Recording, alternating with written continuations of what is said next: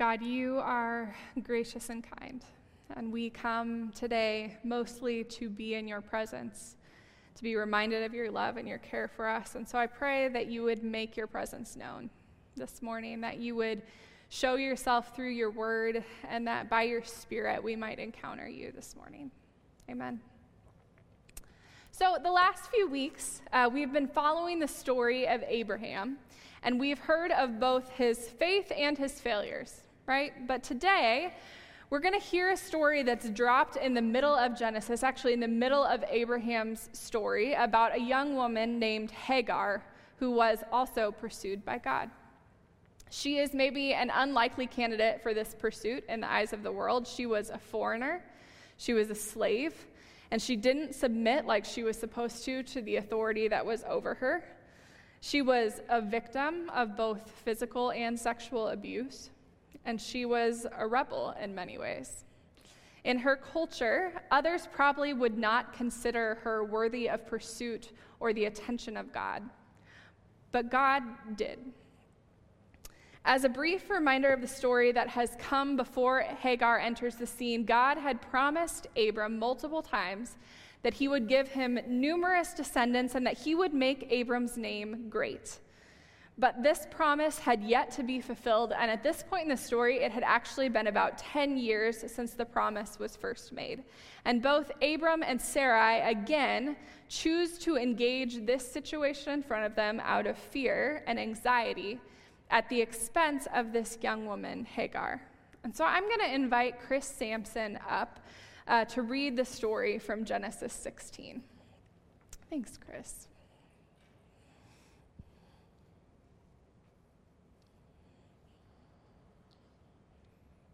This is the word of God from Genesis 16. Now Sarai, Abraham's wife, had borne him no children, but she had an Egyptian slave named Hagar. So she said to Abram, The Lord has kept me from having children. Go sleep with my slave. Perhaps I can build a family through her. Abram agreed to what Sarai said. So after Abram had been living in Canaan, ten years, Sarai took his wife, uh, uh, Sarah's, Sarah, his wife, took her Egyptian slave Hagar and gave her to her husband to be his wife. He slept with Hagar, and she conceived. When she knew she was pregnant, she began to despise her mistress. Then Sarai said to Abram, Abram, You are responsible for the wrong I am suffering. I put my slave in your arms, and now that she knows she is pregnant, she despises me. May the Lord judge between you and me. Your slave is in your hands, Abram said. Do with her whatever you think is best. Then Sarai said to Abram, Oh, excuse me. Um,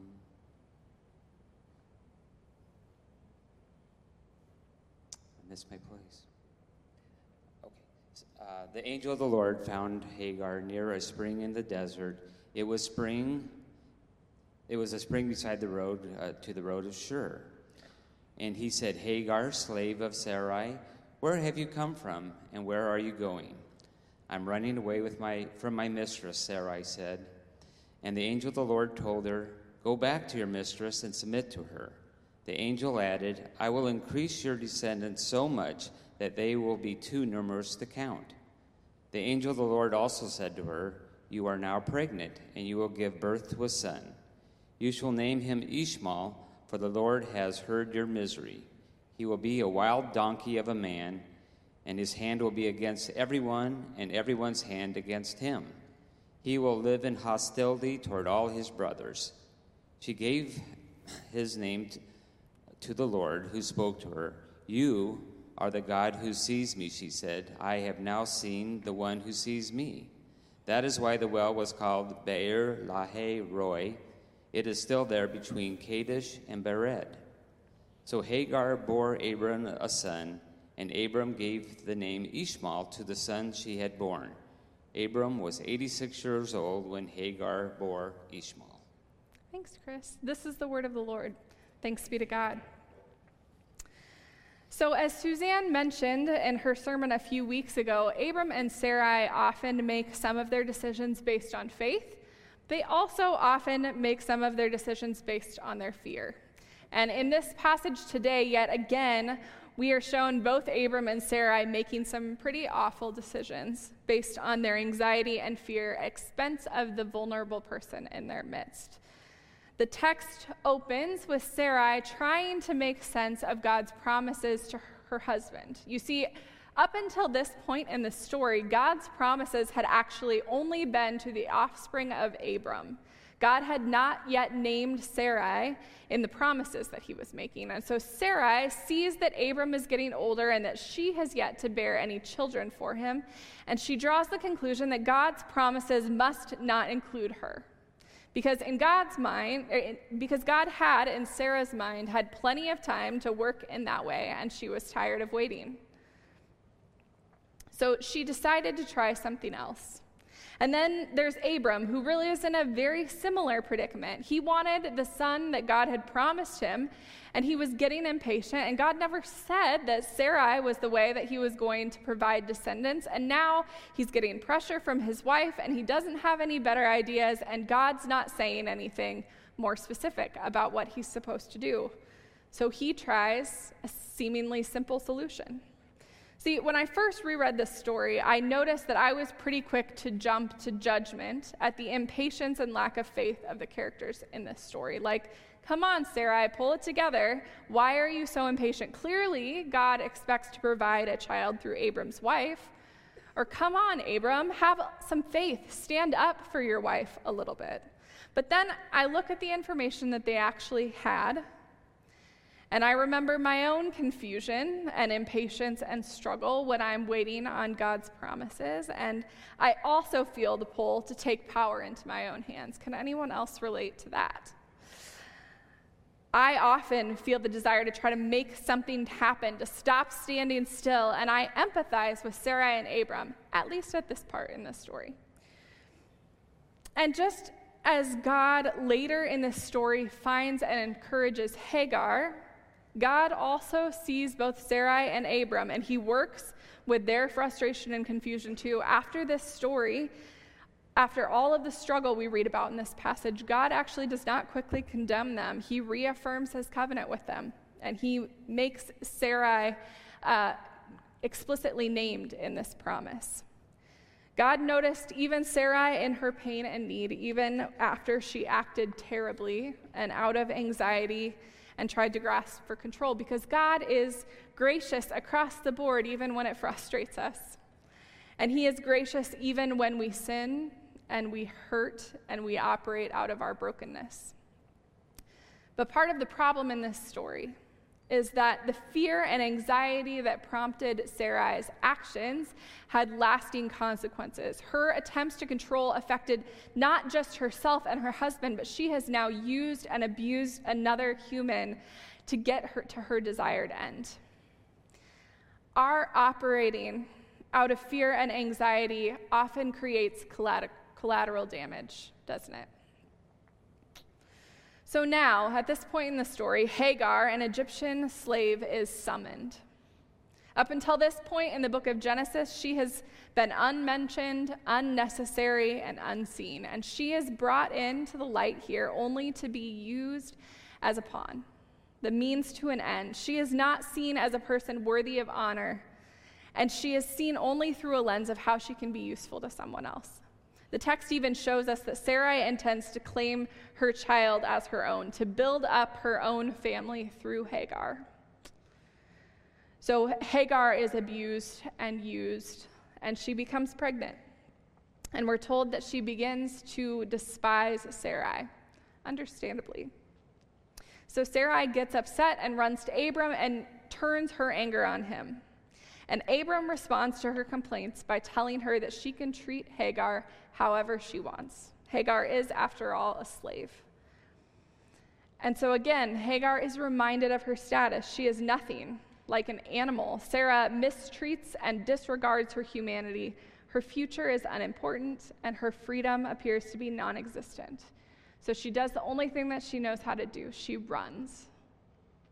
Now, I find myself cheering for Hagar at this point in the story. She's escaped. She is free from her oppressors. Her child can now be fully her child. She gets out from under the yoke of slavery and from under the harsh authority of Sarai.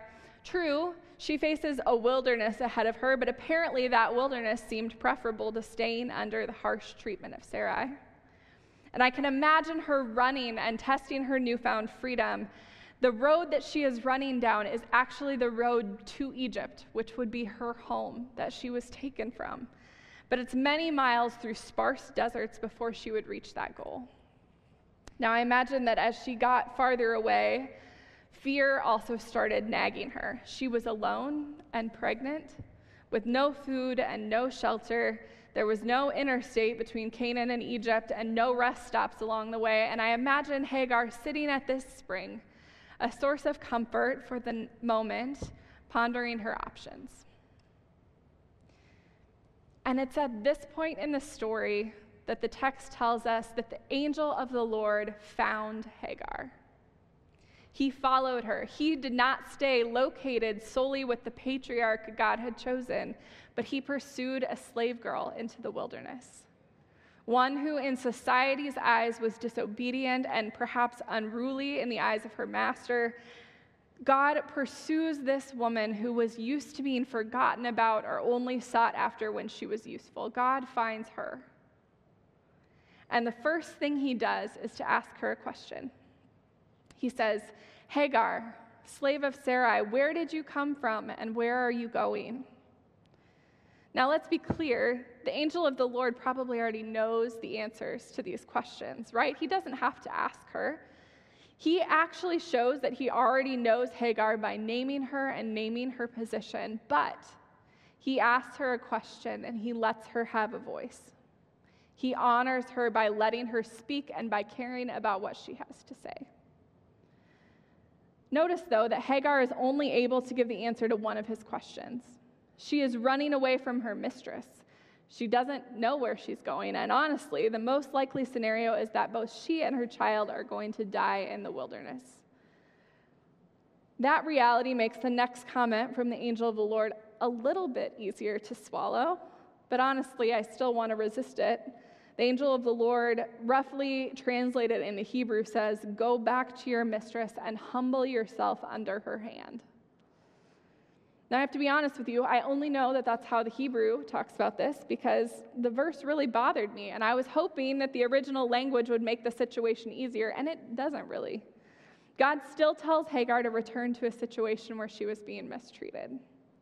Now, I want to very clearly state that in our modern context, this in no way means that people who are being abused in a relationship are supposed to stay and submit to abuse. That is not the heart of God. The situation in this text is one where Hagar can either return to a harsh environment where she would be fed and sheltered and able to give birth to her son, or to keep running and both she and her child would die in the wilderness. In that context, there were no other options. In our context, there are. But with that said, the call to Hagar is still a hard one to swallow. I wrestled with this part of the passage for a long time, and I think the main thing that we should see for our context is that sometimes the path of life does not always feel like an easy path.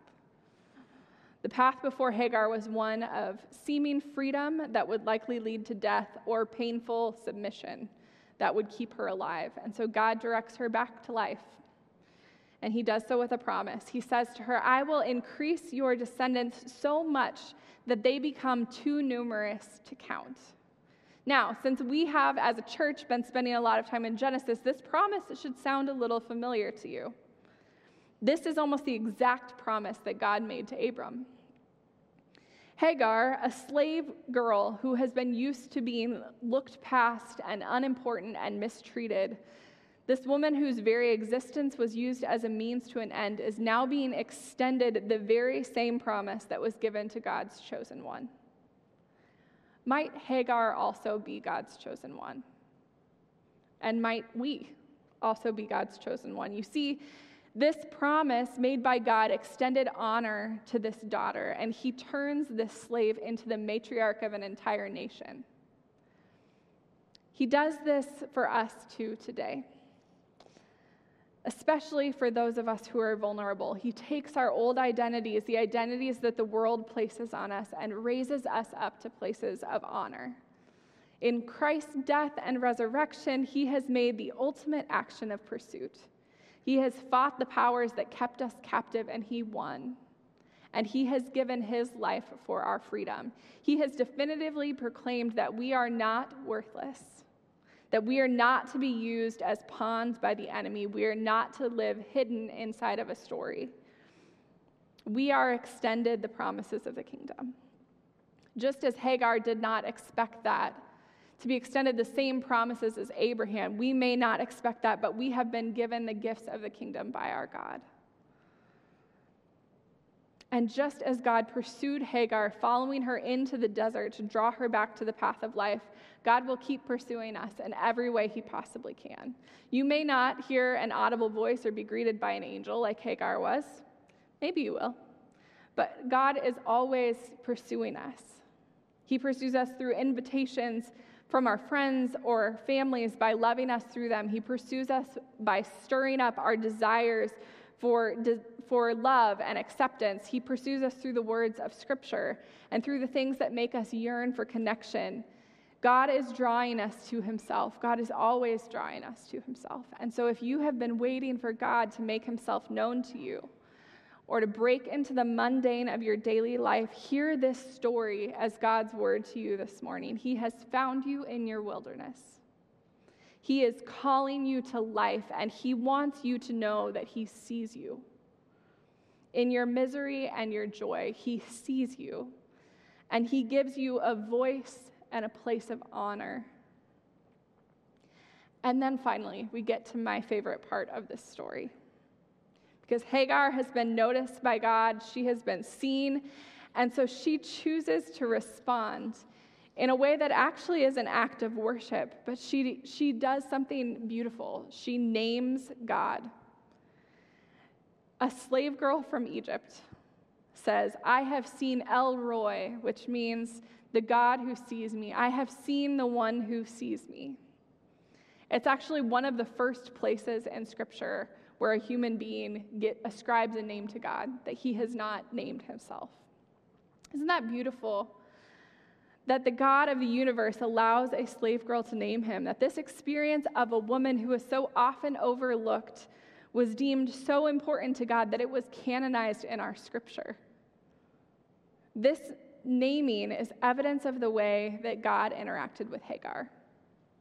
He fundamentally altered her self perception Instead of one who was overlooked, she is now one who was seen. And instead of one who others deemed outside of God's covenant, she is now one who God has made a personal covenant with. She was noticed and pursued, and she was chosen by the God of the universe. And she is now empowered to respond in a way that still impacts our understanding of who God is thousands of years later. Friends, God is a God who sees even the seemingly invisible people. He sees those who society overlooks. He sees you on the days when you feel alone in the world. He sees you on the days when you feel overlooked by your spouse or when you think that no one notices your actions. He sees you in love and grace when you try to hide. He pursues you when you wander in the wilderness and He is always providing trees for shade and water to sustain you, even when you're not aware that it's Him.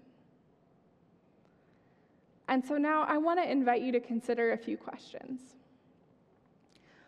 What maybe has caused you to run off in the wilderness in this season? Where and how might God be trying to find you today? And maybe today, as you listened, you were reminded of a time that God found you in the wilderness and drew you back to Him. If that's true, I invite you to think about what name would you give to God after that experience with Him? What did you learn about God? What did you see from God in these seasons where He has rescued you and found you? Or maybe today you're still unconvinced. Maybe you don't know if God is pursuing you or you don't really want Him pursue, to pursue you, or you wonder how you would even know it was God. So I would invite you to look at the places of longing in your life and spend some time asking God if He is pursuing you there. If your desire for stability or your desire for connection is telling you something about God that he wants you he wants to offer you. Maybe for you, like Hagar, the people who are supposed to know who God is were the ones who have mistreated you or made you feel unworthy or forgotten. If that is true today, let me first say that I'm sorry for the ways that you have been neglected and forgotten. I'm sorry for the ways that our brokenness and our sin have contributed to your feelings of neglect. And I pray that today God would restore the image of himself that has been disfigured. I pray that he would begin to open your eyes to the ways that he wants to honor you and give you a new identity and new hope to walk in. Because God is a God who sees you and knows you inside and out, and he still chooses to keep pursuing you. So, whichever one of those questions resonated with you, I'm going to invite you to spend some time thinking about them as I read these words from Psalm 139. And then I will close us in prayer and we'll end our morning with some worship. Think about those questions as I read. You have searched me, Lord, and you know me.